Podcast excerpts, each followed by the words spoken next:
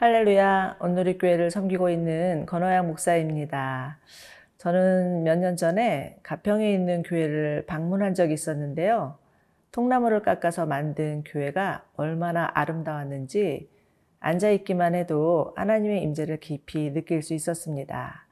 그런데 그 교회가 지어지기까지는 자신이 가진 재능과 재물을 들인 여러 사람들의 헌신이 있었다 하더라고요. 주님의 교회는 한 사람의 탁월함이 아닌 많은 사람들의 기도와 눈물과 헌신으로 세워지는 것임을 다시 한번 돌아보는 귀한 시간이었습니다. 오늘 본문은 드디어 하나님의 성막이 마감되는 날이죠. 오늘의 말씀은 출애굽기 38장 21에서 31절 말씀입니다. 묵상을 통해서 완성되어 가는 하나님의 성막 만나보기로 하죠.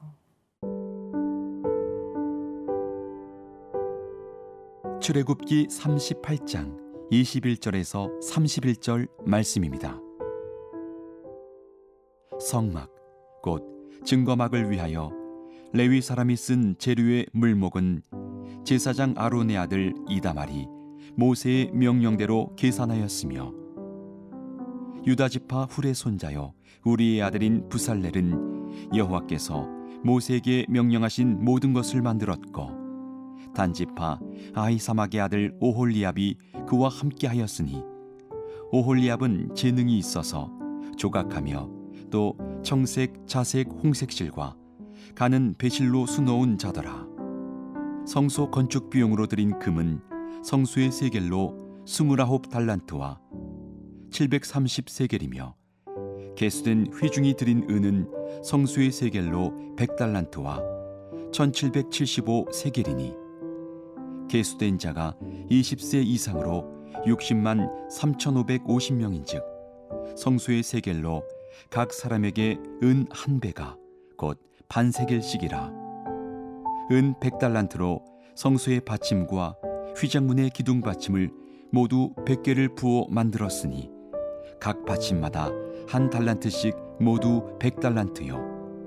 1775세겔로 기둥 갈고리를 만들고 기둥 머리를 싸고 기둥 가름대를 만들었으며 드린 놋은 70달란트와 2400세겔이라 이것으로 회막문 기둥 받침과 놋재단과 놋그물과 재단의 모든 기구를 만들었으며 뜰 주위의 기둥 받침과 그 휘장문의 기둥 받침이며 성막의 모든 말뚝과 뜰 주위의 모든 말뚝을 만들었더라.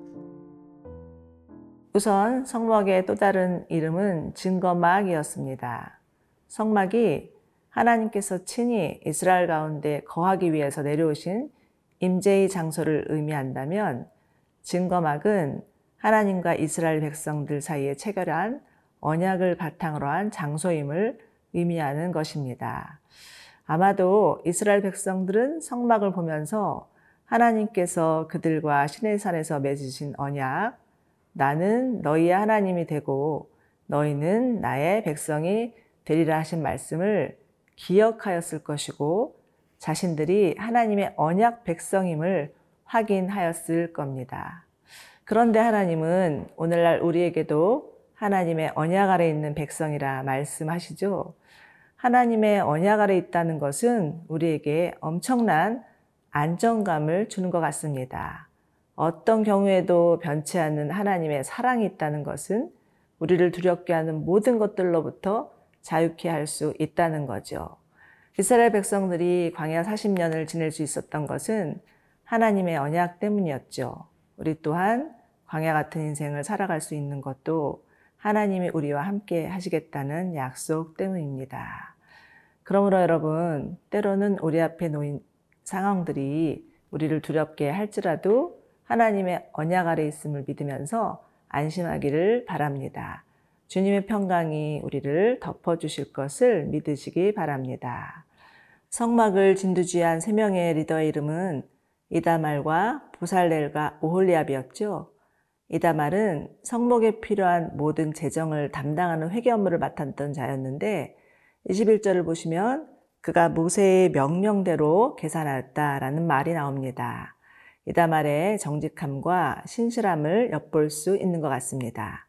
그런데 무엇보다 중요한 것은 그가 하나님의 기름 부으심을 얻은 제사장이었다라는 것입니다. 또 부살렐은 성막 건축의 총 감독이었는데요. 그의 이름이 처음 나오는 대목은 출애굽기 31장입니다. 그는 성막을 지을 수 있는 충분한 기술과 지식을 가진 자임과 동시에 하나님의 영으로 충만한 자였습니다. 오올리압, 오올리압은 성막의 인테리어 담당자라고도 할 수 있는데요. 그 역시 지혜와 지식뿐만 아니라 하나님의 영으로 충만한 자였습니다. 하나님이 세우신 리더들 이 세 명의 공통점은 무엇이었나요? 하나님의 기름 부으심, 하나님의 영으로 충만한 자들이었습니다. 제 아무리 재능과 은사가 출중하다 해도 성령으로 충만하지 않는다면 하나님의 일을 감당할 수 없다는 것을 깨닫게 됩니다. 더구나 성막을 짓는 과정에서 가장 중요한 것은 하나님의 명령대로였기 때문에 성령 충만하지 않는다면 자칫 자신의 생각이나 경험이나 능력을 주장하지 않겠습니까? 그러므로 하나님이 원하시는 것은 인간적인 탁월함이 아니라 하나님의 말씀에 순종할 줄 알고 하나님이 말씀하신 그대로를 실천할 수 있는 겸손입니다. 사랑하는 여러분, 요즘 같은 정보화 사회에서 우리에게 부족한 것이 무엇일까요? 요즘은 얼마든지 원하기만 하면 더 좋은 지식, 더 탁월한 기술들을 쉽게 얻을 수 있습니다. 그러나 성령의 기름 부으심과 성령의 충만은 그 무엇으로도 가능하지 않죠. 오직 하나님 앞에 머무르는 자만이 성령의 기름 부음을 얻을 수 있습니다. 우리 모두 성령의 충만함으로 하나님의 말씀에 온전히 순종하는 자들이 되시기를 기도합니다.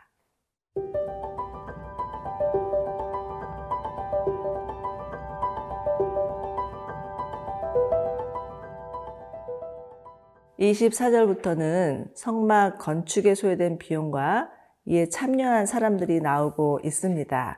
24절에서 26절인데요.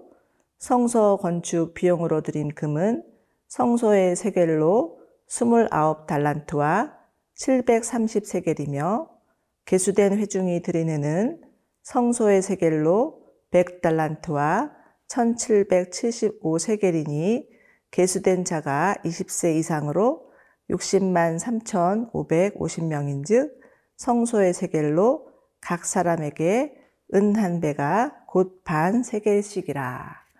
성막의 모든 기구를 만드는 일에서 엄청나게 많은 양의 은과 금과 놋이 사용되는 것을 볼 수 있습니다.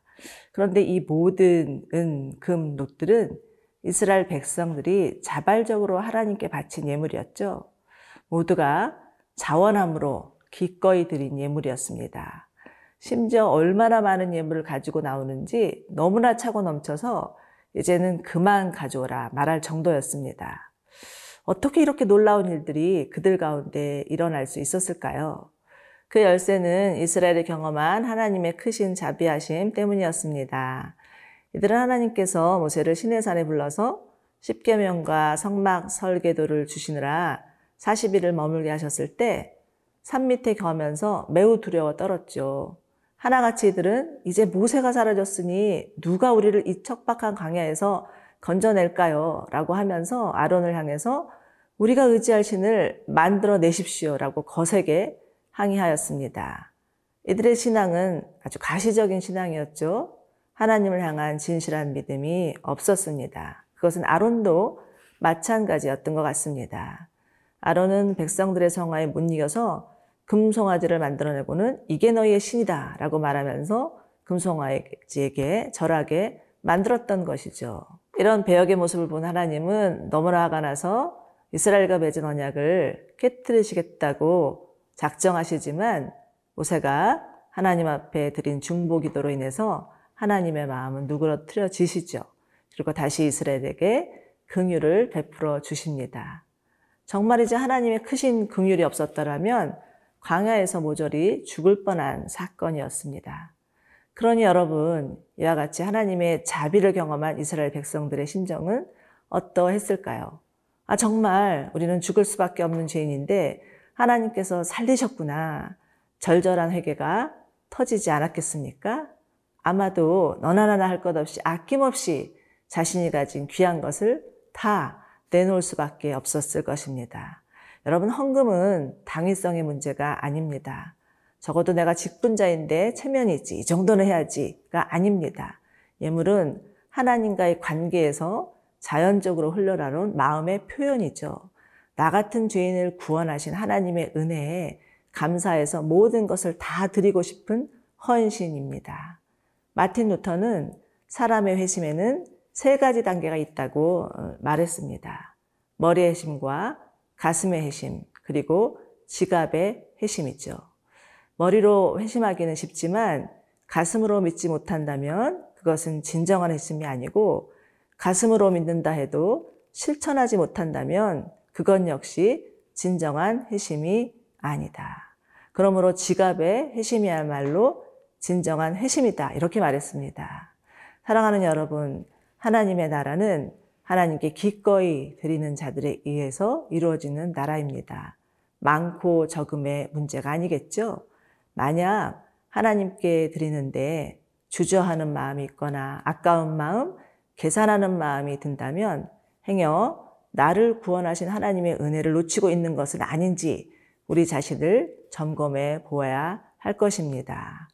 부자의 많은 헌금보다 과부의 두 랩돈을 더 귀하게 여기시는 주님을 바라보시는 은혜가 우리 모두에게 있기를 기도합니다.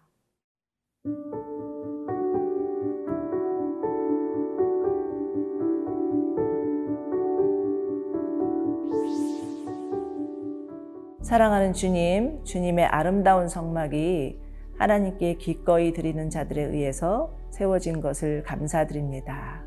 우리들 또한 하나님께 기꺼이 드리는 자들이 되어서 아름다운 주님의 성전을 이루는 자들이 되게 하여 주시옵소서 예수님의 이름으로 기도드리옵나이다. 아멘.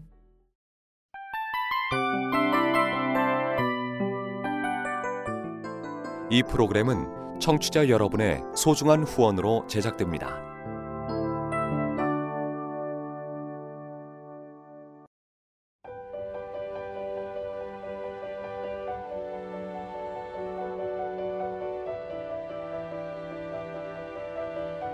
세상에는 수많은 교회들이 있지만 더 깊이 있는 말씀 강해를 찾기 위해 크기로만 교회를 선정하지 않습니다. 보다 좋은 영적 콘텐츠를 더 많이 나누기 위해 방송비를 받지 않습니다. 1년 365일 복음만 전하고 싶어서 우리는 광고를 하지 않습니다. 온누리의 복음을 땅끝까지 CGN TV와 함께 땅끝 선교사가 되주세요.